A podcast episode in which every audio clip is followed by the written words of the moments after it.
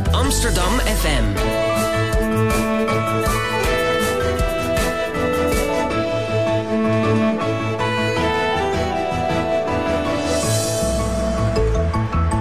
Radio Swammerdam. Goedemorgen en welkom bij Radio Zwammerdam, het wekelijkse wetenschapsprogramma op Amsterdam FM, live vanuit de Openbare Bibliotheek. Mijn naam is Sterre ten Houten de Lange en naast mij zit Tim Waagmakers en samen presenteren wij vandaag deze uitzending. We gaan het hebben over masterscripties, verzoeningen en vluchtelingen. We gaan het hebben eigenlijk over de effecten van uh, ja, de oorlog en, uh, en wat dat met mensen doet. We hebben twee hele pittige dames aan, aan uh, tafel. Maar eerst wil ik wel even weten. Tim, jij hebt begin dit kalenderjaar je studie afgerond. Heb je scriptie ja. geschreven? Ja, ja, dat moet hè. Anders kan je niet, ja, niet en hoe, hoe ging dat? Nou, het was kort en ik werd er heel asociaal van. En me, opgesloten in, in de bibliotheek en vooral veel tikken. En niet te veel andere dingen doen. Hm. Maar ik ben vooral blij dat het erop zit eigenlijk. Dus ik ben vooral blij dat ik anderen nu kan vragen naar hun scriptie. Ja, ik zit er nog middenin. Dus ja, ik hoop van, van de in ieder geval één afgestudeerde aan tafel uh, nog wat tips te krijgen aan het eind van de uitzending. We hebben aan tafel Marieke Zootsma en Minke Haaier. En Marieke is, is al afgestudeerd en zij heeft genocidestudies gedaan. En zij is genomineerd voor de scriptieprijs van de UvA, die ze gisteren net niet gewonnen heeft. Welkom bij, bij de uitzending en fijn dat je kon vertellen. Dankjewel. En uh, Minke studeert sociologie en zij is net als ik nog uh, midden in haar uh, proces. Goedemorgen Minke, je hebt nog een ochtend vrij. Ja, nu nog wel. ja, en um, jullie hebben alle twee veldwerk gedaan. En voor de luisteraar, veldwerk betekent dat je ja, eigenlijk gaat doen en kijken bij het object van je studie. Dus je gaat gewoon meelopen of, of vragen stellen, ja, gewoon veel kijken en meedoen. In Marika haar geval was dat uh, bij, een, uh, bij de islamitische non-governmental organizations, dus dat zijn NGO's, uh, in Bosnië.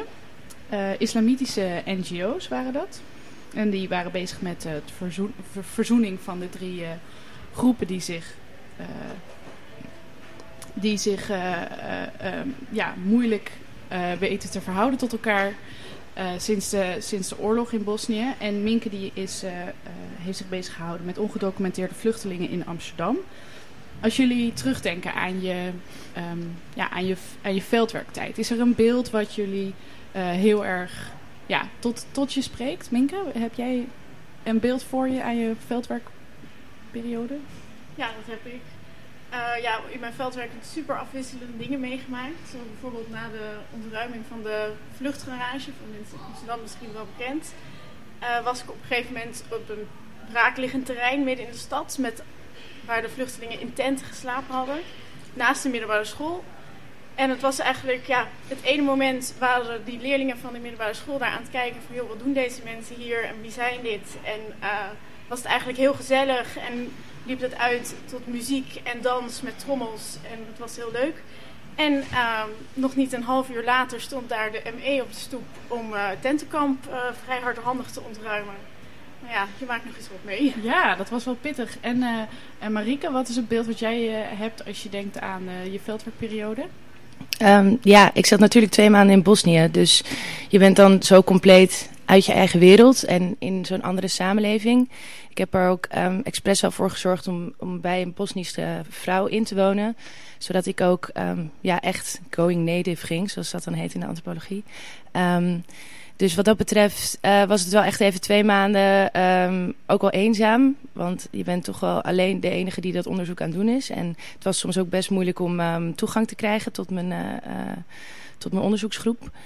Maar um, Bosnië is gewoon een super, super mooi land. En de mensen zijn echt heel erg vriendelijk. Dus ik heb er voornamelijk een hele leuke tijd aan overgehouden. En heel indrukwekkend om te zien hoe dat soort ja, islamitische NGO's, dus van dat soort kleine organisaties, toch nog de activiteiten doen. En proberen over die etnische barrières te komen. Ja, dus... super interessant. En we hebben natuurlijk nog iemand aan tafel zitten, onze columnist Shanna Haker. Uh, ja, goedemorgen Shanna. We gaan zo meteen een, van jouw columns horen.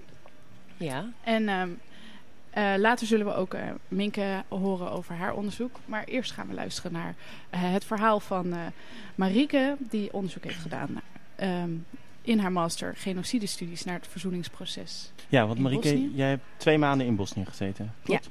En, en, wat, en wat heb je daar precies onderzocht? Waar praten we over? Ehm, ik heb gekeken naar het verzoeningsproces in Bosnië. Dus ehm, het is nu 2015. In 1995 is officieel daar de oorlog eh, al gestopt, zeg maar, via de Dayton Peace Agreement. En het proces van verzoening is het idee... Ja, om, ik heb, ging dus eigenlijk kijken naar hoe, hoe kan een samenleving zich weer wederopbouwen na zo'n verwoestende oorlog. En, na, En kun je kort uitleggen wat die oorlog precies was? ehm, Dat is Oeh, moeilijk natuurlijk. Dat is ontzettend moeilijk. Eh, de oorlog brak uit eigenlijk toen eh, Joegoslavië uit elkaar ging, eh, aan elkaar aan het vallen was. Dus langzaam, één voor één, gingen eigenlijk de verschillende staten waaruit Joegoslavië bestond, eh, gingen zich onafhankelijk verklaren. Ehm, dus eerst Slovenië, daarna Kroatië in 1991 en toen Bosnië. Alleen het probleem was dat er een heel groot, ja, dat vonden ze problematisch. De Servische eh, populatie in die landen die wilde eigenlijk niet dat zij onafhankelijk waren van Servië of dat ze niet nog in één staat bleven. Er, er Dus was het idee van een groot Servië, toch? Dat was... Dat was, het, ja, dat was voor veel Servische nationalisten was dat eh, wel hun doel, ja, hun, eh, hun, hun droom, hun utopie, zeg maar. Ja. En in Bosnië leidde dat nou ja, tot, een, tot een oorlog. ja, omdat in Bosnië toch, Bosnië is eigenlijk eh, het enige land in voormalig Joegoslavië die niet, eh, die echt zo erg verdeeld was tussen die drie bevolkingsgroepen, dus Bosnisch, Kroatisch, Serven en moslims. En ehm, daar was, eh, ja, was eigenlijk de etnische heterogeniteit zo groot dat, dat het tot heel veel geweld heeft geleid. Ja, En in jouw onderzoek kijk je wat de effecten van die oorlog... nu zijn. Ja, Ja, en toen heb ik specifiek gekeken naar de rol van religie daarin. Omdat religie ook veel is misbruikt door de verschillende drie bevolkingsgroepen. Over het algemeen vallen religie en etniciteit samen in Bosnië. Dus eh eh, Bosnische Serviërs zijn orthodox, Kroaten zijn katholiek en moslims zijn moslim. Ehm, dus buiten het feit omdat het een etnische oorlog was met etnische zuiveringen, was het ook een religieuze zuivering. Waarbij moskeeën werden verwoest en eh, religieuze instituten, archieven, et cetera. en je noemt nu steeds Bosnische Kroaten en Bosnische Serviërs.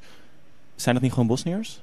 In principe zijn het allemaal Bosniërs, ja. Maar ze, ja, ze onderscheiden zichzelf doordat ze eh, eh, ja, hun, hun moederland zien als Servië of Kroatië. Of, Ja, dus als, dus als je mensen daar tegenkwam, dan noemden ze zichzelf een Bosnische Serviër. ja. Dat, zo, zo zien ze zichzelf meestal wel. Ja, niet allemaal. Kijk, het is wel, ik, we spreken nu vrij generaliserend. Ja. En onder de jongere generatie is het wel iets meer zich aan het, aan het wegcijpelen. Omdat ze natuurlijk geen herinneringen hebben aan die oorlog en aan, eh, aan die polarisatie. Maar over het algemeen zijn die eh, etnische scheidslijnen wel nog heel erg aanwezig. Ja, ze gaan naar aparte scholen ook. Apart. En ehm, Bosnische Serviërs nemen niet zo snel Bosnië, Kroaten of moslims aan qua werkgever. Dus Op welke vraag wilde je antwoord krijgen toen je daar kwam? Ehm, hoe kan ehm, religie, wat dus eer- nu na de oorlog en eigenlijk nu nog steeds vrij als iets heel erg negatiefs wordt gezien, iets positiefs worden? En via dit soort religieuze initiatieven is het mogelijk om met religie dan toch die etnische scheidslijnen te kunnen overbruggen. Ja. En over wat voor religieuze initiatieven Ehm, dan- ja, dus het is heel- eigenlijk op heel lokaal niveau. Ehm, omdat eh, het is gewoon heel moeilijk om het over de oorlog te hebben. Of over, ja, ook over religie is het moeilijk om te hebben. Want er is ook heel veel onbegrip en heel veel onwetendheid. Want Joegoslavië was communistisch. Dus er was ook geen religieuze educatie. Religie was in principe verboden. Dus er is ook heel veel onwetendheid over de andere reli- religie. En ook zelfs over hun eigen religie. Ehm, dus via dat soort kleine organisaties gingen vaak dan ehm schoolklasjes opzetten. Ook bijvoorbeeld islamitische lesjes, waarin ze dus eigenlijk mensen die al moslim waren, eigenlijk gingen leren wat nou eigenlijk inhoudt om wat islam nou eigenlijk is.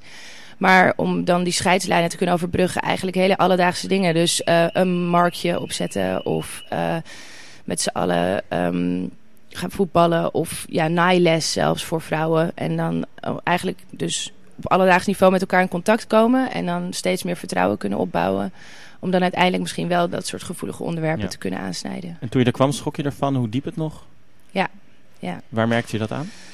Ehm, nou ja, eigenlijk elk, bijna elk gesprek wat je met mensen hebt, komt uiteindelijk uit op de oorlog. Je kan het, echt, je kan het over ehm, landbouwkunde hebben. En uiteindelijk gaat het er dan toch om wie nou wat heeft, is begonnen en wie de oorlog, eh wiens schuld de oorlog is eigenlijk. Die schuldvraag is nog steeds Oh ja, onderliggend. Alom present, ja, overal. Ja. en ze zien allemaal de ander als de grootste schuldige. En zichzelf als het grootste slachtoffer.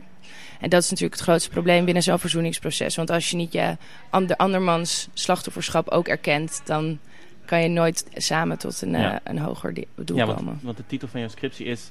Then we came to understand that I was hurt and you were hurt too. Ja. Dat heeft daarmee te maken, denk ik dan. Ja, dat, was dus, dat is een quote van uit een van mijn interviews. Waarbij zo'n vrouw eh, dus meedeed met een van dat soort or- activiteiten wat ik vertelde. En die zei dat het gewoon, eh, ja, na heel lang heel veel praten en nou ja, steeds meer met elkaar eh, gewoon ook vrienden worden. Ehm, en dat, ze, dat zij toen haar verhaal vertelde wat zij heeft meegemaakt tijdens de oorlog. En dat de Bosnische Serf, dit was een Bosnische moslimvrouw, eh Bosnische Servische vriend van haar toen vertelde wat hij had meegemaakt. En in principe was het ongeveer hetzelfde verhaal. Ze zijn allebei uit hun huis gezet en allebei gedeporteerd. En ehm, allebei hebben ze familieleden verloren. Ehm, en toen zei ze dus van... And then we came to understand that I was hurt and you were hurt too. En En eh, he- heb je het gevoel dat dat soort religieuze initiatieven echt een verandering teweeg kunnen brengen? Ja, het is nooit, je kan natuurlijk nooit zeggen dat alleen religieuze initiatieven dat kunnen doen. Want het belangrijkste aan een verzoeningsproces is dat het, dat het wijdverbreid over de hele samenleving is. En ook economisch en politiek vlak. En ja, dat alles daarin eh, eh, meewerkt en ook alle groepen. Dus religie, ik denk dat rel- religie wel een hele potentiële eh, belangrijke factor is. Omdat ehm, vooral religieuze lokale leiders nog heel erg worden vertrouwd eh, eh, door, door de bevolkingsgroepen. Omdat zij ja, een soort vertrouwenspersoon zijn. En als dat soort personen vaker ook misschien het goede voorbeeld geven, tussen aanhalingstekens, dan ehm, ja, dat zou dan wel tot dat, dat geeft dan vertrouwen aan de mensen ook. En Ja. die, die zouden dat dan kunnen volgen. Maar ik kan me ook voorstellen dat er mensen zijn die gewoon op zoek zijn naar rechtvaardigheid of, of straf. Want de mensen die die oorlog hebben gevoerd, veel daarvan leven nog, denk ik. Ja. En die leven nu weer naast elkaar. Ja. Ja, dat werd ook vaak wel genoemd als een van de voorwaarden voor een verzoeningsproces om te slagen, zeg maar, dat er eh, eh, gerechtigheid was. En iets als het Joegoslavië-tribunaal is daar natuurlijk een voorbeeld van, maar dat is zo'n ver van hun bedshow en dat, dat merken ze eigenlijk niet zoveel van. Maar ja, als je een genocide of een oorlog hebt gehad, dan is zo'n groot deel van de samenleving heeft, heeft eraan meegedaan. En je kan niet een halve samenleving in de gevangenis zetten, want dan, dan blijft helemaal niks over. Dus eh, er moeten andere manieren worden gevonden om toch mensen wel het gevoel hebben dat hun leed wordt aangesproken, zonder dat dat per se te maken heeft dat iedereen eh, in de gevangenis komt. Ja. En je noemde net dat de jeugd misschien iets meer open staat voor die dialoog. Ja, ja. Ehm, want we hebben, vorig jaar waren er ook demonstraties in Bosnië. Eh, en dat was eigenlijk eh, demonstraties tegen dat nationalistische retoriek die nog heel veel, veel wordt herhaald. Ehm, want die, die drie narratieven dus, waarvan, waarvan de Bosnische Kroaten, Serven en moslims die ook vinden dat zij zeg maar, gelijk hebben eigenlijk. Die zijn heel erg, die zijn nu nog steeds eigenlijk in de politiek gaande. En eh, daar was eigenlijk jongeren zijn daar wel steeds meer tegen, aan, tegen in Ja. aan het gaan van we zijn het hier niet mee eens en we, eh, we willen eigenlijk dat onze politiek anders wordt ingedeeld. Want, we- want welk verhaal heeft politiek nu de overhand? Er zijn drie politieke partijen aan de macht. En eh, die hebben eigenlijk omste beurt hebben die een presidentschap. Dus elk jaar is er een andere president. En dat is dan ook moslim, een ander jaar Kroaat, een ander jaar een Serf.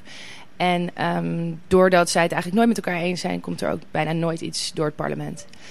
Dus er zijn heel veel. eh, ja, het is eigenlijk gewoon een politieke. Hoe zeg je dat? Het zit gewoon helemaal vast. Zeg maar, Ja. een bottleneck. Dus het is gewoon heel erg verdeeld eh, en, en er worden geen structurele beleid gevoerd. Doordat Nee. er elk jaar een wisselende wisseling Wissel- van de wacht is. Ja, ja, eigenlijk wel. Ja. En eh, de jongeren die proberen daar dus wel tegen in te gaan. Maar het is ook moeilijk, omdat eh, nou, economisch gezien gaat het heel slecht. Er is 50% werkloosheid onder de jongeren. En ehm, het is eigenlijk de enige manier om een goede baan te krijgen... is om lid te worden van een politieke partij. En dan moet je het alsnog dus wel meedoen met dat eh, politieke narratief... van wij hebben gelijk en zij hebben ongelijk. En je moet hun nooit vertrouwen. Want zie je wat er in de jaren 90 is gebeurd... dan kunnen we dat weer laten Ja. gebeuren. Want, want hoe, hoe groot is de rol van Servië nu? Want Servië is ook wat meer nationalistische retoriek, toch? De laatste jaren weer. Ja, dus, maar ja, ja, dus je hebt zeg maar Servië, het land Servië. Ja. Dat is eh, eigenlijk, ja, daar, daar hebben de Bosnische Serviërs wel heel mee, veel mee te maken. Maar ze proberen zoveel mogelijk wel afzijdig te houden wat dat betreft. Maar in Bosnië zelf is opgedeeld in twee entiteiten. Dus je hebt de Republika Srpska en je hebt de Bosnisch-Kroatische Federatie. En daar is, in de Republika Srpska is voornamelijk, ehm, wonen voornamelijk Bosnische Serviërs. Ja. Dat is vrij homogeen.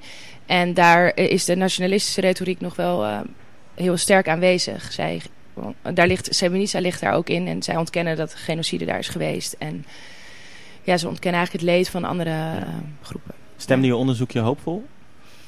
Ehm, ja, tenminste, die, ja, die, die, die grassroots NGO's die ik dan heb ontmoet, die waren wel heel positief. Maar ehm, ja, er moet wel, er moet wel structureel dingen veranderen binnen Bosnië om, om, om wel echt verder te kunnen ontwikkelen in het verzoeningsproces. Dus ik hoop heel erg dat er ook ja, politiek gezien uh, dingen gaan veranderen. Ja.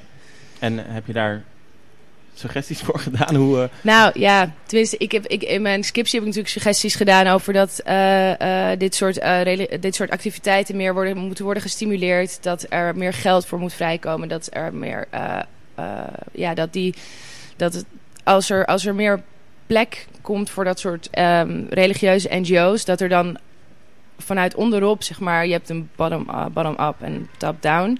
Dat het bottom-up approach het beste is om uh, het verzoeningsproces te kunnen verder doen ontwikkelen. Ja. Maar het, dat lijkt me wel heel fragiel, want er hoeft maar één grote lont in het kruidvat te worden gegooid en dan kun je weer van vooraf aan beginnen? Of is dat te pessimistisch? Um, ja, ja, dat is wel pessimistisch, maar dat, dat, dat, het is sowieso fragiel. Ja, ja. het is fragiel daar.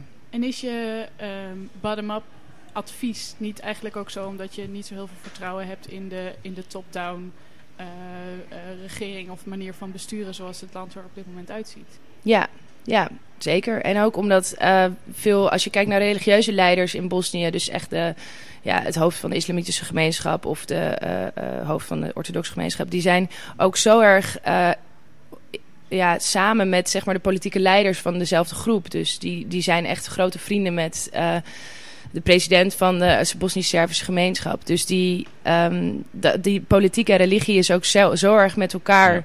in verbindenis dat je dat niet los van elkaar kan zien. Waardoor uh, als je het van top-down doet, religie eigenlijk altijd als iets vies en verkeerd wordt gezien ja. door de gemeenschap. En, en tot slot, wat interesseert, ik bedoel, je hebt genocide studies gestudeerd. Ja. Wat interesseerde je zo om juist naar Bosnië te gaan? Um, nee, ik ben op reis geweest in Bosnië al eerder. En uh, toen vond ik het dus een heel mooi land. Maar ook dat je omdat je de littekens van de oorlog nog zo duidelijk kan zien. Er staan daar echt nog verwoeste huizen en kogelgaten in de grond. En um, ja, omdat dus mensen het er ook zoveel over hadden... Um, sprak me, dacht ik echt van, oh god, dit is heel bizar dat dat nu nog uh, hier zo is. En hoe kan dat? En toen raakte ik daar heel erg door gefascineerd. En uh, toen heeft Bosnië een beetje mijn hart veroverd. En ja, ik... het is, ja, ik, ik, ik heb, ben heel erg begaan met dat land. En ja, dat kan je misschien ook niet helemaal uitleggen, maar het fascineert me heel erg. Dus, ja. ja. En je hebt een liedje meegenomen, een, uh, een Bosnisch liedje, wat uh, een religieus liedje is, maar wel bekend is door het hele, door het hele land. Kun je ja, nee, het is, niet, het is niet. Ja, het is een, een Sefta Linka heet dat. En Sefta is Turks voor, voor liefde, dus het is een liefdesliedje. Uh, en het is een uh, islamitisch uh, liedje eigenlijk. Maar um, het is zo heel bekend door het hele land inderdaad. En iedereen kan het bijna meezingen. En um, die, dus dat betekent dat, dat dit soort misschien wel moslim of, zeg maar etnische liedjes... wel over etnische barrières kunnen, um, kunnen gaan. En ja, het is heel traditioneel en het gaat over de liefde. Nou, het is heel erg mooi en we gaan er eventjes naar luisteren. Heerlijke zondagochtendmuziek.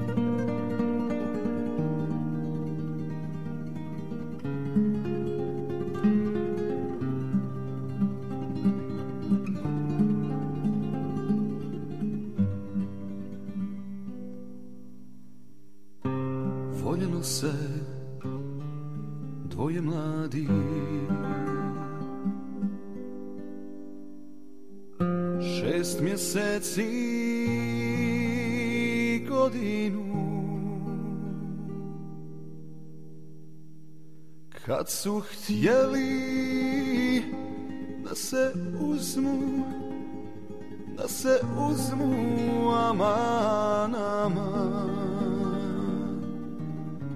dušmani ne dadoše. Kad su htjeli da se uzmu se uzmu aman, aman. Dušmanim ne dadoše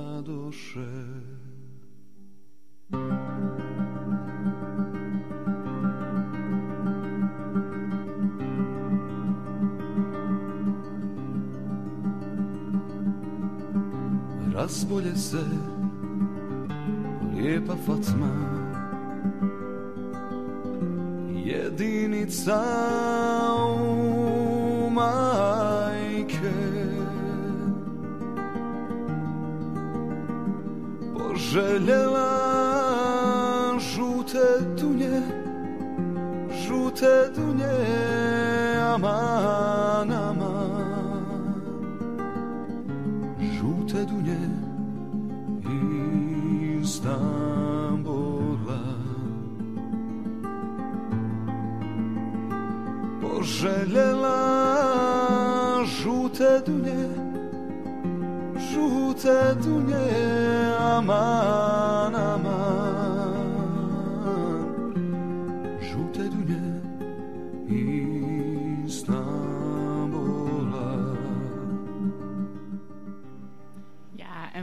terug bij Radio Zwammerdam, het wekelijkse wetenschapsprogramma op Amsterdam FM. We hebben het vandaag over masterscripties en eh, eh, over verzoening en vluchtelingen. We hebben het net met Marike Zootsma gehad over haar onderzoek eh, naar verzoening in Bosnië. En we zullen nu praten met Minke Haier.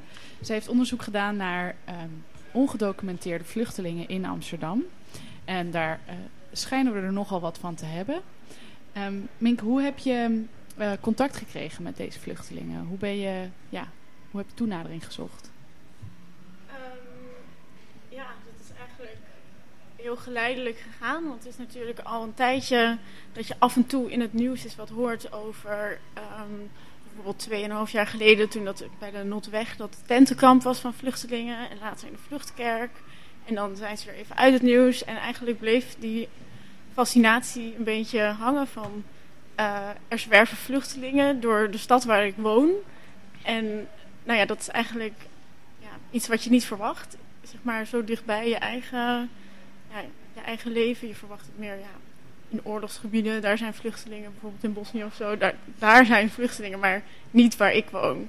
Maar nou ja, dat, dat is dus wel zo. En je bent vervolgens naar, de vlucht, naar het vluchtgebouw gegaan. Ja, ik ben naar het vluchtgebouw gegaan. Er was een initiatief eigenlijk. eh, nou ja, ik wilde dus eerst onderzoek. eh, ik had bedacht dat ik het leuk vond om. Nou ja, leuk, belangrijk vond om daar onderzoek naar te doen. En toen eh, er was een initiatief van nou ja, voornamelijk mensen uit de kerk en uit de buurt die naar het vluchtgebouw gingen. Dus dat is in West. Om daar een beetje ja, dingen te repareren. Want ze hebben daar last van lekkages. En om, nou ja, er is daar grote ruimte om daar een beetje gezellig te maken. En gewoon een beetje informeel eh, ja, in contact met elkaar te komen. En Hoeveel mensen zaten er in het vluchtgebouw? vluchtgebouw zitten, zaten ongeveer, ja, volgens mij 80, 90 mensen.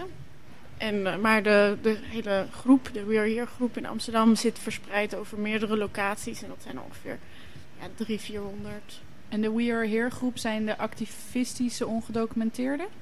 Ehm, nou ja, het begon eigenlijk in dat tentkamp. ehm, en daar hebben steeds meer mensen zich bij aangesloten die eigenlijk eh, ongedocumenteerd, maar voornamelijk uitgeprocedeerde asielzoekers die in Nederland, eh, nou ja, die om welke reden dan ook niet terug kunnen of niet terug willen. En eh, die worden in Nederland op straat gezet. En die hebben zich eigenlijk, ja, die vinden elkaar dan, want alleen is ook maar alleen. Maar daarvan zijn inderdaad een aantal die heel erg activistisch gericht zijn. Maar niet iedereen. Maar ze zijn wel, ja, ze kunnen ook niet. Ze zeggen zelf, we kunnen niet echt anders dan eh, actie voeren. Want dit is ook niks, want ze leven op straat. Waar heb je onderzoek naar gedaan? Eh, ik heb onderzoek gedaan naar zeg maar eigenlijk hoe dus deze mensen die echt gemarginaliseerd, buitengesloten zijn van de samenleving, maar hier wel leven, hoe die zeg maar laten zien aan nou ja, de samenleving, dus aan de mensen, aan de burgers van Nederland, maar ook eh, de politiek, hoe ze het recht op het hebben van een recht verdienen. En hoe ze daarvoor ja, strijden, struggling in, in Engels. En ehm, ja, hoe ze dus eigenlijk een soort van burgerschap proberen te verkrijgen in kleine stapjes. En je hebt ontdekt dat er verschillende manieren zijn om claims te maken op burgerschap. Eh, wat voor manieren zijn er? Ehm, nou ja, ik heb in mijn onderzoek gevonden, inderdaad, nou ja, het is nog een beetje bezig, maar eh, vier claims. Dus, eh, cultureel, activistisch, juridisch en narratieve claims.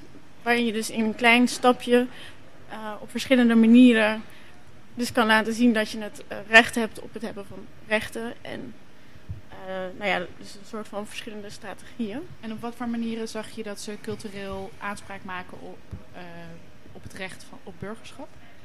Eh, nou, cultureel, eh, ze organiseren echt van allerlei activiteiten. Ze zijn echt heel actief. Dus bijvoorbeeld, ehm, nou ja, tijdens eh, zo die dag, dagen dat ik in dat vluchtgebouw was, hebben ze me ook uitgenodigd voor, nou ja, de viering van de Internationale Vrouwendag op 8 maart. En dan gaat, het is een soort van, maar ook ze hebben een eh, theatervoorstelling gemaakt over hun leven.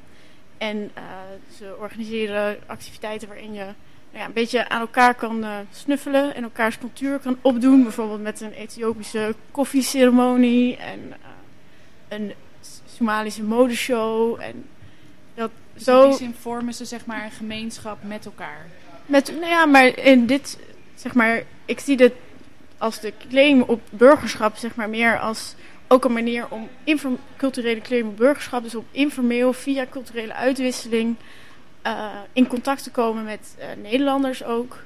En die op die manier ook, want dat zie je wel gebeuren, informeel ook te informeren over hun ehm, bestaan en ehm, een claim te maken van wij zijn eigenlijk hetzelfde, wij zijn ook mensen en ehm, wij zijn helemaal niet zo, eh, wij zijn, ja, dat geeft ook een beeld bij zeg maar de vluchtelingen of de illegale, zoals ze dat dan noemen, die in het nieuws komen en dan door informeel contact zie je dan dat zij zeggen van ja, we zijn eigenlijk, wij hebben, zijn hetzelfde als jij en we hebben het recht op een recht. Maar daar zit de implicatie in dat ze het gevoel hebben dat ze niet gezien worden als Mens. een van ons mensen. Nou ja, dat is ook vrij. eh, dat is ook wel zo als je wordt afgeschetst als een illegaal en dat je terug moet naar je eigen land. En eh, dan moet je op en je op wat voor reden dan ook niet kan, terug kan, dan moet je op een manier bewijzen aan de samenleving wat jouw positie is en waarom je wel recht hebt om hier te zijn. Ja, want eigenlijk wat jij zegt, zit er nog een stap voor. Je kan zeggen, wij willen Nederlander zijn. Of je kan zeggen, wij willen dat Nederlands ons zien als onderdeel van een samenleving. In wat voor vorm dan ook. Maar in ieder geval als meer dan een stel illegale. Ja, want als je kijkt, dan is het eigenlijk wat ze, wat ze claimen, is niet per se alleen dat ze een verblijfsvergunning willen, maar ze willen gewoon ja, een leven. Ze, eh, we want a normal life, dat is wat ze heel vaak zeggen. En dat hoeft helemaal niet een legale status te betekenen, maar dat is ook niet per se het enige wat burgerschap betekent. Want dat kan je, burgerschap kan je natuurlijk zien als een legale status, maar er komt eigenlijk ook, weet je, bepaalde rechten komen daarbij en een soort identiteit van dat je je één voelt met een gemeenschap, maar ook dat je daarin meedoet, participatie. Dat is in Nederland eh, met de participatiesamenleving natuurlijk erg belangrijk, dat je meedoet. Maar je kan ook zonder een legale status natuurlijk meedoen in een samenleving. En op die manier, zeg maar, een claim maken op burgerschap. Ja, want een van de eh, manieren om van zich te laten horen waren protesten. Je bent eh meegeweest ook op die protesten, of met die protesten. Ja, klopt. En ehm, ja, hoe, op wat voor manier proberen ze via die protesten dan een claim op burgerschap te doen? Ja, nou ja, dat verschilt wel ook een beetje per eh, protest. Maar er zijn bijvoorbeeld hele, ja, je kan het bijna Nederlandse demonstraties noemen. Waarbij je een podium op het museumplein neerzet en je speeches gaat houden. En dan met een spandoek ernaast staat. Dat, zeg maar, met een, waarvoor je een vergunning hebt aangevraagd en mensen hebt uitgenodigd. En ehm, maar je ziet dat bij die protesten ze heel erg, ja, eigenlijk een breder pu- publiek benaderen. Natuurlijk, want ja, die culturele activiteit was heel erg opgericht op een individueel ehm, contact met eh, Nederlanders. Maar dit is dan weer groter en meer gericht ook op de politiek. Bijvoorbeeld eh, tegen de bedbad brood eh, uitspraak. Of tenminste tegen het bedbad brood akkoord. En voor dat ze dan daar meer een podium voor zoeken om grotere dingen en voornamelijk beleidsdingen aan te kaarten. Maar ja, ik zou toch denk je zou ook kunnen zeggen, ze zijn door een procedure gegaan, toch? Die, Ja. Ehm, dus in het begin zei jij, ze willen het recht op het hebben van een recht. Ja. Dat is wat ze willen opeisen. Maar hebben ze dat, Nou, Recht ze willen niet, eigenlijk laten dat- zien dat ze een recht verdienen. ja. En ehm, wat wilde je vragen over de procedure? Nou, mijn vraag was, op zich zijn ze natuurlijk onderdeel geweest van een procedure. Dus zijn ze door ons systeem soort van gegaan. En misschien is het daar niet het probleem, maar juist wat daar, daarna gebeurt. Is, is, is dat het moment dat ze vinden dat ze hun Nou recht ja, verliezen? ehm, Of hoe moet ik dat zien? Want die procedure, daar, daar zit een soort spanning tussen. nee, wij hebben een recht en wij zijn. Dit is, ze kaarten eigenlijk, eh, de een, een deel van hun boodschap is dat ze de procedure aankaarten. Van, eh, er klopt eigenlijk iets, er is iets misgegaan in deze procedure, maar omdat wij uitgeprocedeerd zijn, hebben wij geen recht om over deze procedure iets te zeggen. Want als ze niet oppassen, zitten ze op een vliegtuig Ja. eh, terug naar eh, Mogadishu. Oh, een ander land. Ja. Dus, KLM dus, vliegt niet dus naar eigenlijk op het moment dat je uitgeprocedeerd bent, dan doe je gewoon niet meer mee. Ja, dan doe je niet meer mee, maar dan verlies je eigenlijk het recht om die procedure te bevragen. En eh, dat is heel lastig, want nou ja, doordat ze dus uitgeprocedeerd worden en eh, geklinkerd worden, zoals dat heet in het Nederlands, dus op straat gezet worden, ehm, worden ze eigenlijk onzichtbaar voor eh, ja, de, de wereld, Nederland. Om, en door dus Juridisch gezien bedoel je? nou, op alle fronten eigenlijk. Want doordat je een vluchteling in zijn eentje op straat zet, dan verlies je natuurlijk zichtbaarheid. En nu proberen ze dat zichtbaar te worden door zich te verenigen in zo'n eh, groep. En om, ja, het met z'n allen sta je sterk. Want zichtbaarheid is een groot probleem voor deze vluchtelingen. Want als je, ja, zichtbaar kan ook betekenen dat je wordt, je kunt voor het minst of opgepakt worden of in een detentiecentrum of moet dan ineens werken aan gedwongen terugkeer. Dus dat is dan voor sommige mensen ook weer heel erg moeilijk om zichtbaar te zijn. Waar zitten ze nu? Want ze zijn uit de vluchtgarage. Eh, ja, ze zijn uit de vluchtgarage en die groep is eh, nu in een, vluchttoren. Dat is tegenover eh, Lu- Anton, nee, Lucas Andreas ziekenhuis. Sorry, en de vluchtge het vluchtgebouw, dat is vorige week ontruimd. En die zijn na een rondzwerving beland in een oud stadsdeelkantoor in West, bij Lelylaan in de buurt. Ja, maar dus de vraag is hoe lang ze daar kunnen blijven zitten, want de gemeente heeft de aangifte tegen ze gedaan. Ja. Maar ehm, ja, en dan vinden ze een nieuw gebouw. Gelukkig hebben we in Amsterdam ook een groot probleem met leegstaande kantoorpanden. Dus, eh, Er, is, er zijn geen mensen meer die eh, in een kantoor werken, die werken liever thuis op een flexplek. zoiets, ik weet niet, maar eh, Hey, en wat is, eh, ja precies, en wat is, je hebt dus nou, goed onderzocht wat deze mensen, eh, eh, wat voor mensen het zijn, waar ze, waar ze mee bezig zijn. Ehm, eh, ja, wa- wa- wat het probleem is, wat ze aankaarten. Ehm, kun je één verhaal vertellen ehm, eh, die zeg maar illustreert wat dan de narratieve manier van, ehm, van claims op burgerschap is? Ehm, nou ja, dat is niet echt één verhaal, maar het, het narratief claim is natuurlijk het vertellen van je verhaal. Dat En heb je zo'n bijvoorbeeld, eh, over social media. Er zijn blogs, maar ook les in asielpraktijk heet dat. Dat is op een Facebookpagina.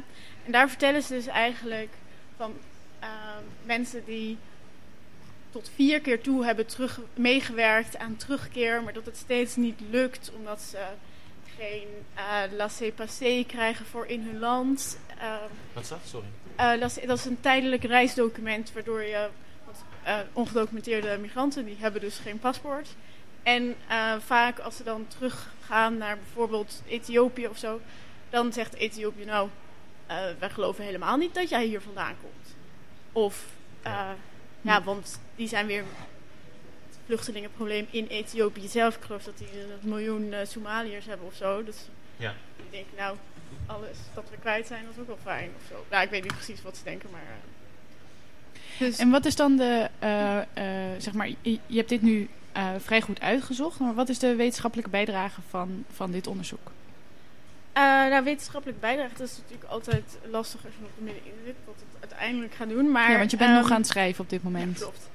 Ehm, maar wat ik eigenlijk zeg maar, in mijn eh, ja, oriënterend onderzoek ge- gezien heb, is dat er vrij veel diep- diepe case studies zijn gedaan naar bijvoorbeeld de Belgische situatie. En natuurlijk ook heel erg veel in Amerika met de Dream Act en in Duitsland. Maar dat eigenlijk de, nou, voornamelijk die groep in Amsterdam, dat het nog wel, eh, dat het eigenlijk wel meevalt. Terwijl het juist heel, Wat valt mee? hoeveel onderzoek daarnaar gedaan is. Oh. Terwijl dat juist, ja, ik dacht, super interessant natuurlijk, omdat, eh, Ja, het is wel een hot topic in eh, Nederland. En ook die, eh, de Europese Commissie van de Sociale Rechten heeft natuurlijk een uitspraak gedaan specifiek op de Nederlandse situatie. Die heeft ons op de vingers getikt, toch? Ja, klopt. Dat Want- we mensenrechten schenden? Eh, ja, eigenlijk wel. Want eh, nou, dat betekent natuurlijk niet dat dat alleen in Nederland gebeurt. Maar ehm, die, de, er zijn een aantal eh, vrijwilligers of supporters vanuit de kerk eh, die betrokken zijn bij de groep in Amsterdam. En die hebben via de European Council of Churches hebben die een aanklacht ingediend bij eh, de Commissie van de Sociale Rechten. En toen is er inderdaad uitgegaan van, nou ja, dit kan niet. Eh, ook eh, uitgeproce- uit- uitgeprocedeerde asielzoekers die geklinkerd zijn, die hebben recht op basale levensbehoeften. die kun je niet laten verhongeren, zodat ze maar teruggaan naar een oorlogsgebied. Heb je ook uitgezocht eh, waarom ze naar Nederland komen? Want ik geloof het, het land waar je asiel aanvraagt is het land waar je vervolgens eh, nou ja, door die procedure heen gaat. Ja. En zij zijn dus naar Nederland toegekomen, terwijl ze misschien ook in Italië of Frankrijk. Wat, wa- heb je dat gevraagd? Waarom ze... Waarom ze Waarom specifiek ja. naar Nederland zijn gekomen, ja, heb ik wel gevraagd. En eh, vaak is dat helemaal geen specifieke keus. Maar is er gewoon, nou ja, de smokkelaar die je via de oom van een vriend van de buurman eh, kent, die heeft je in Nederland afgezet. Ja. En eh, terwijl ze hier op Schiphol staan, moeten ze eerst nog uitvinden waar ze überhaupt zijn. Ja. Of, eh, ja, ik zag, het was gisteren ook op één vandaag bijvoorbeeld mensen die met een bootje komen en dan een busje die brengt hen naar een willekeurige plek in Europa en dan zetten ze daar gewoon neer. En hoe werkt dat dan? Je komt aan en dan ga je naar een politiekantoor? Of dan plukt iemand je van de straat? Of hoe... Eh, ja, nou ja, je, kan je, je moet eh, in Nederland naar Ter Apel natuurlijk, even naar Groningen. En eh, daar kan je dan je asielprocedure in gang. Maar je moet zelf daar zien te komen. Nou ja, hoe ze er precies komen, weet ik ook niet. dat is Nee. niet echt de focus van mijn onderzoek. Het gaat meer wat er gebeurt er nou als je na zo'n procedure op straat komt. Ja. Maar ehm, ja, Ja. ik neem aan dat dat Want- voor je een politieagent of zo gaat. Want tijdens je eh, eh, scriptie eh leidde de bedbad-brood-discussie eh, eh, hoog op. En ik kan me voorstellen dat je handen jeukten om, eh, om van je te laten horen, omdat je inmiddels flink wat kennis hebt opgedaan over, over de procedure. Eh, inmiddels eh, kun je er met misschien iets meer afstand naar kijken. Ehm, eh, zou je eventueel een voorzichtige beleidsadvies durven geven over eh, problematiek die je gezien hebt? Eh, ja, t- ja, ik kan wel eens een voorzichtige poging doen natuurlijk. Maar ik denk dat het belangrijke is, ik zou... Het zijn hier dus een groep mensen die de, het, eh, nou ja, de procedure aankaart. En ook met name dan het buitenschuldcriterium. Dus van, hey, wij kunnen niet terug. Ehm, dit is niet mijn schuld. Maar het is bijna onmogelijk om...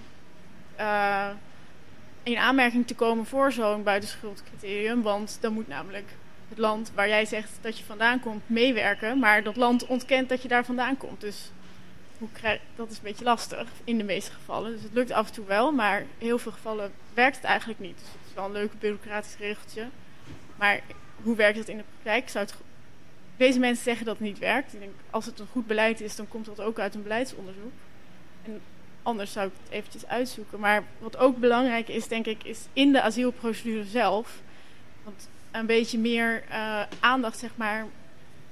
Dat, want dat heb ik gemerkt in mijn onderzoek. De echte verhalen van wat is er nou gebeurd, waarom ben je nou gevlucht, die komen niet als je een vreemdeling, zeg maar, in e- de eerste keer ziet. Dan ga je niet, aan een vreemde ga je niet meteen je levensverhaal vertellen. En zeker niet als je uit een land komt waar soms de autoriteiten niet echt te vertrouwen zijn. En eh, dan, is het, dan zeggen ze in Nederland van ja, maar Nederland is te vertrouwen, dat weten deze mensen. En eh, als je dan niet binnen een week je vreselijke verhaal van eh, nou ja, marteling en alles op tafel gooit en daar pas na een maand mee komt, dan zeggen ze ja, hij heeft zijn verhaal veranderd. Het is ongeloofwaardig. Terwijl een beetje de menselijke kant kijken, dat zou volgens mij geen kwaad kunnen. Nou, ik zou zeggen, eh, heel nobel dan van je dat je eh, je scriptie hierover hebt geschreven. En we gaan even luisteren naar een liedje van de beste, een van de beste singer-songwriters van Nederland, Rogier Pelgrim. Hij schreef het liedje over de We Are Here Group, Won't Go Back.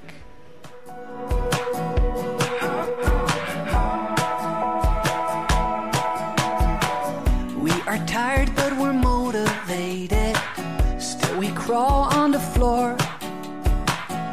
Survive, but it's complicated. We want more. You can feel, but you can't explain it. We could open this door. For who knows what the future has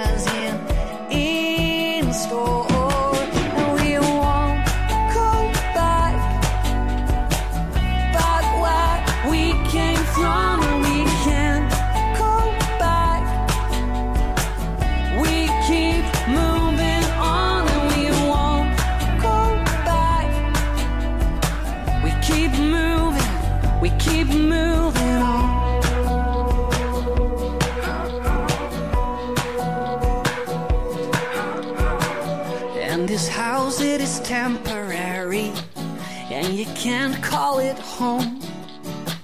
It's a place and it's necessary, walls of stone. And if going back there would be worth it, you would give it a shot. But a shot in your head is not worth it. So what choice you've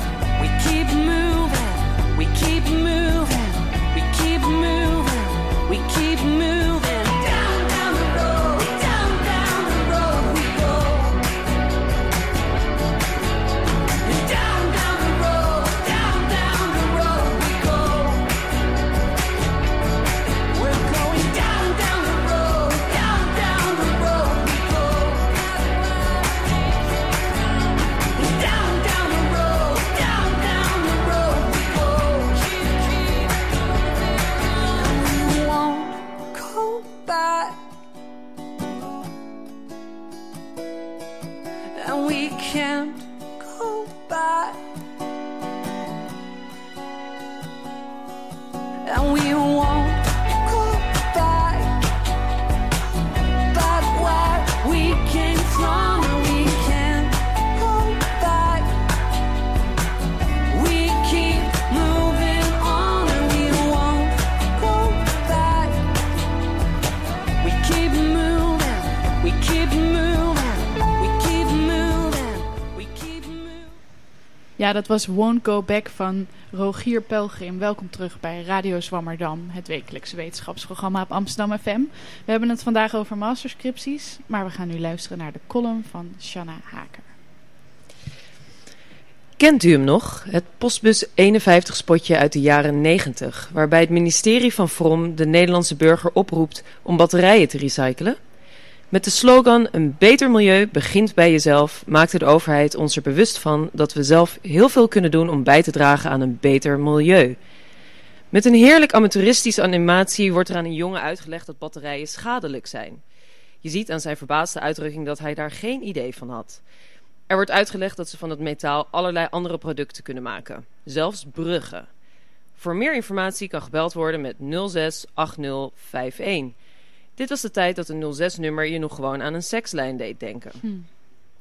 Bij iedereen die voor 1985 geboren is en op het punt staat een snippertje papier op straat te gooien, schiet deze slogan waarschijnlijk door het hoofd en besluit het toch maar in zijn zak te steken tot er een papierbak voorbij komt. Maar het milieu beschermen is meer dan recyclen. Hoe zit dat met die grote bedrijven die als een malle grondstoffen delven om toch nog maar wat meer winst te pakken? En wie werken er voor die bedrijven? De UvA-scriptieprijs is weer uitgereikt. Er waren 13 genomineerden die meedongen naar deze prijs voor de beste en origineelste wetenschappelijke pres- prestatie van een masterstudent. 13 knappe koppen die op het punt staan om de arbeidsmarkt ingeslingerd te worden. We hebben net naar het bevlogen verhaal van een van deze genomineerden geluisterd over verzoening in Bosnië. En verder vind je in de lijst van ingezonden scripties titels als Chronicity of Stroke, Survivor's Recovery of Life of Modeling Democratic Deliberation, wat overigens de, winnaar, uh, uh, de winnende scriptie is geworden. De studenten hebben zich op deze onderwerpen gestort uit een interesse of misschien zelfs overtuiging om onze maatschappij een stukje verder te helpen. En juist uit deze pool van de allerbeste studenten wordt hevig gevist door oliemaatschappijen, grote consultancies en de financiële sector. Als aas gebruiken ze een dik salaris en goede doorstroommogelijkheden. En ja, ook voor mij als net gepromoveerde voelt het best aanlokkelijk om die studieschuld, Joost mag weten hoe die ooit zo hoog heeft kunnen oplopen, af te betalen. Maar wat heb je uiteindelijk te bieden als mens en hoe draag je bij aan onze maatschappij? Tijd is je meest kostbare bezit. Het is een eindige hoeveelheid en hoe besteed je die tijd? Als we Mark Rutte mogen geloven, dan moeten we vooral hard werken. Uiteindelijk staan we allemaal in dienst van de economie. Als het BBP maar groeit, dan doen we het goed. Het maakt niet uit of dit als lobbyist voor de auto-industrie is of als leraar voor de klas. En toch kan ik het niet helpen om het werk van de leraar belangrijker te vinden.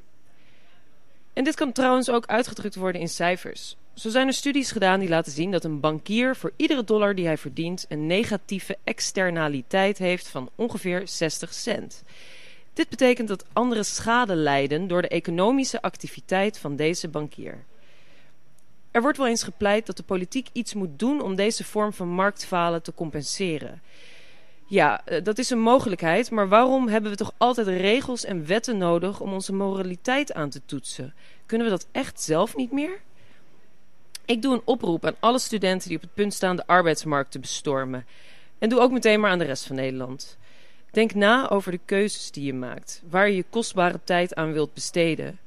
Je hoeft je niet aan te sluiten bij Greenpeace en jezelf aan een booreiland vast te ketenen om een statement te maken naar een oliemaatschappij, maar je kan er wel voor kiezen om niet voor ze te gaan werken. Ook dit soort keuzes hebben invloed op de wereld van morgen. Laten we het niet alleen bij het recyclen van batterijen houden. Misschien is het tijd voor een nieuw Postbus 51 spotje. Zonder 06-nummer met moralistische boodschap. Ja, dankjewel Shanna. Heb je zelf na je afstuderen bewust nagedacht over wat je wilde gaan doen? De promoveren in de natuurkunde was uh, je beste optie? Ja, um, nou, ik moet zeggen dat ik dus na mijn studie heb ik helemaal niet goed genoeg nagedacht. Um, nou, vind ik zelf. En ik heb ook uh, nagedacht inderdaad over de consultancies, want die staan allemaal op de stoep. En zeker als theoretische natuurkundige heb je gewoon, ja, je hebt geen flauw idee waar op de arbeidsmarkt je terechtkomt. En ze betalen lekker, gok ik? En ze betalen heel erg goed. En ze beloven je een glansrijke carrière. En je moet 700 uur per week werken. Ja, en dat is dan een nadeel. Maar ook waar, waar, waar draag je nou uiteindelijk aan bij? En het is heel erg uh, ja, aanlokkelijk. Maar ik vind dat wel een belangrijke vraag om te stellen. Um, en ik, ik worstel nog steeds met die vraag. Want het is niet makkelijk om, om, om op zo'n moment dan voor iets anders te kiezen. Omdat, ja, omdat je het gevoel hebt dat, dat je meer kan bijdragen met jouw kennis en tijd dan bij zo'n bedrijf. Ja. Ja, we gaan het zo nog eventjes hebben over wat onze masterscriptie, uh, wat is het, masterstudenten eh, gaan doen, willen doen um, na, hun, na hun afstuderen, hebben gedaan, bezig zijn met.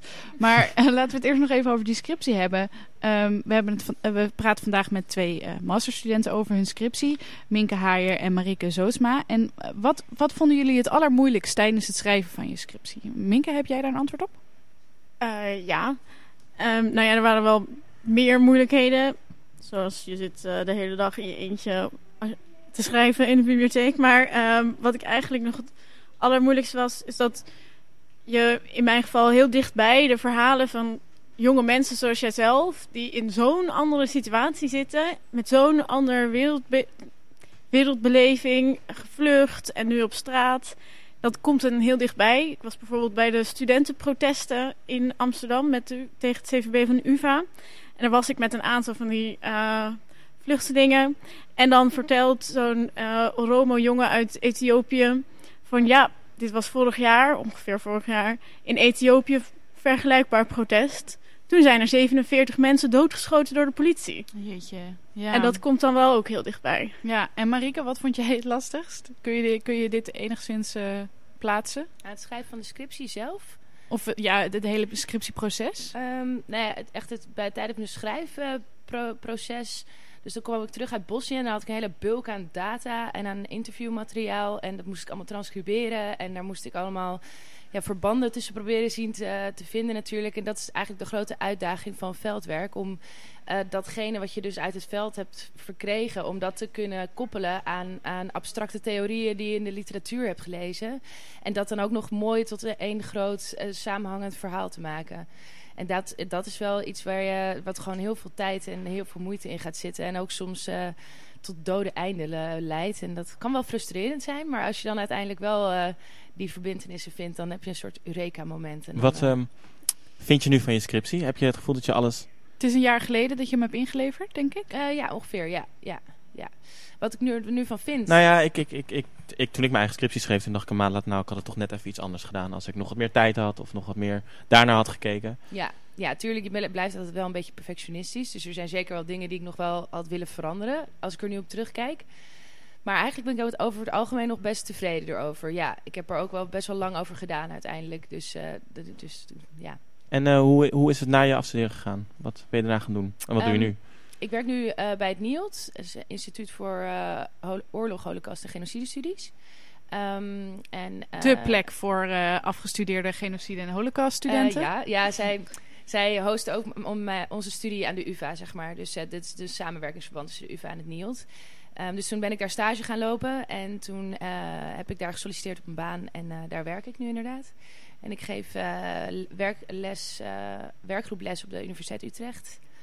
En verder um, ben ik nog wel actief ook. Ik heb, we hebben ook een website, www.whatishappeningnow.org. Heb ik samen met uh, uh, mede-studiegenootjes opgezet. En daar schrijven we als een soort platform waar we artikelen schrijven over hedendaagse conflicten en, en herinnering. En uh, eigenlijk de politiek die daaromheen gaat. En komt Bosnië nog een beetje terug? Of is Bosnië eventjes uitzicht? Nee, zeker. Ik, nee, want 11 juli dit jaar is de 20-jarige herdenking van Srebrenica. En daar ga ik naartoe. En um, daar, uh, ja, daar, ik ben er nog heel veel mee bezig. Ja, ik um, ga ook een lezing geven in de Bali, 30 juni, als jullie le leuk vinden om te komen. Over Srebrenica. Dus nee, zeker. Ik ben daar nog heel veel mee bezig. Daar schrijf ik dus ook over op die website. En, uh... hey, en Minke, jij bent uh, nu nog bezig. Um, heb, je al, heb je nog dromen of verlangens, wat je, wat je, of misschien al plannen wat je gaat doen als je afgestudeerd bent? Nou ja, het is allemaal een beetje lastig, maar mijn handen jeuken wel om verder te duiken in dit vluchtelingenprobleem. We kennen allemaal de beelden van de bootjes op de Middellandse Zee. En uh, als die dan in Nederland aankomen, wat moet, hoe kunnen we dit beter regelen? Ik uh, een oproep willen doen, iemand die uh, me nodig heeft, bel me. Zou je dat wetenschappelijk willen doen of meer, meer de beleidskant op? Um, of nou misschien ja, een andere kant, ik, ben, ik doe uh, beleidssociologie, dus dat is uh, wel degelijk een wetenschap. Dus uh, beide. Wat zich maar aanbiedt, zolang je maar vluchtelingen nou ja, Ik zou dit helpen. graag een constructieve bijdrage willen leveren om dit, wat ik zou zeggen, ma maatschappelijk probleem... Want we kunnen wel wegkijken van de vluchtelingen in Nederland, maar het is wel degelijk een maatschappelijk probleem wat het hele land aangaat. En ik zou graag een bijdrage aan willen leveren. Ik gok niet dat jij snel de consultancyhoek dan Ingaat. induikt. Nee, dat die bewuste keuze wel lukt. Ja. Hey, en uh, Marike, jij hebt uh, een prachtige scriptie geschreven. Uh, dus net niet de UvA scriptieprijs gewonnen. Maar heb je voor Minke, maar ook voor mij, aangezien ik ook nog aan het schrijven ben, één gouden tip hoe je het schrijfproces doorkomt? Oeh, uh, hou vol. Drink heel veel koffie. Uh, ja, voor, ja, ik merkte dat ik het beste met een deadline dus echt werk. Dus jullie zeiden net dat jullie begin juli of 1 juli klaar moeten zijn. En bij mij was dat een soort van de, de, de gouden regel van op het moment dat er echt een deadline is en dat ik echt iets moet inleveren, dan, uh, dan, dan moet je gewoon gaan. Dus ja, ja ik, heb, ik, ik wou dat ik echt een gouden tip had, maar het moet gewoon worden geschreven. Gewoon je houden aan je deadline. En jij, Shanna, hoe heb jij het eigenlijk... wat was jouw gouden Oh, ik, ben het, ik ben het eens met wat je net zei. Uh, deadlines. Deadlines werken. En uh, wat voor mij ook werkt, is gewoon elke dag naar de universiteit gaan zitten. Ook als het even niet zo goed gaat, gewoon blijven zitten. Tim zit me glinzend aan te kijken. Ik zit hier aan te kijken, jullie goed opletten. Ja, ja, ja we letten Geen excuses bedenken om, uh, om niet, om niet te, gaan. aan te gaan zitten. Oh, en je kan nou. Facebook uitzetten. Er is een soort van site waarbij je zeg maar wordt geblokkeerd van Facebook een dag lang. En dan, nou, dat en feestjes ook. cancelen, het mooie weer negeren. En, ja, ja, ja, ja. Nou, in ieder geval, wij hebben weer een week bibliotheek voor de Uh, maar we zijn voor nu eventjes aan het einde gekomen. Volgende week hebben we weer een, uh, twee masterstudenten die komen over hun scriptie praten. Uh, maar voor nu wil ik heel graag onze gasten bedanken. Marike Zootsma en Minka Haier. En natuurlijk onze columnist Shanna Haker. De techniek werd verzorgd door uh, Thiago Abbas. En de presentatie werd gedaan door Tim Wagenmakers. En ik ben Sterre ten Houten de Lange. Um, ben je nou net te laat en heb je de uitzending gemist, dan kun je ons terugluisteren op Mixcloud. Uh, je kunt ons ook volgen op Facebook en op Twitter uh, onder Radio Zwammerdam. En uh, aan het eind van de dag komen linkjes online met fragmenten op amsterdamfm.nl. En op Mixcloud kun je onze hele uitzending luisteren. Voor nu bedankt voor het luisteren en ik wens jullie een hele fijne zondag.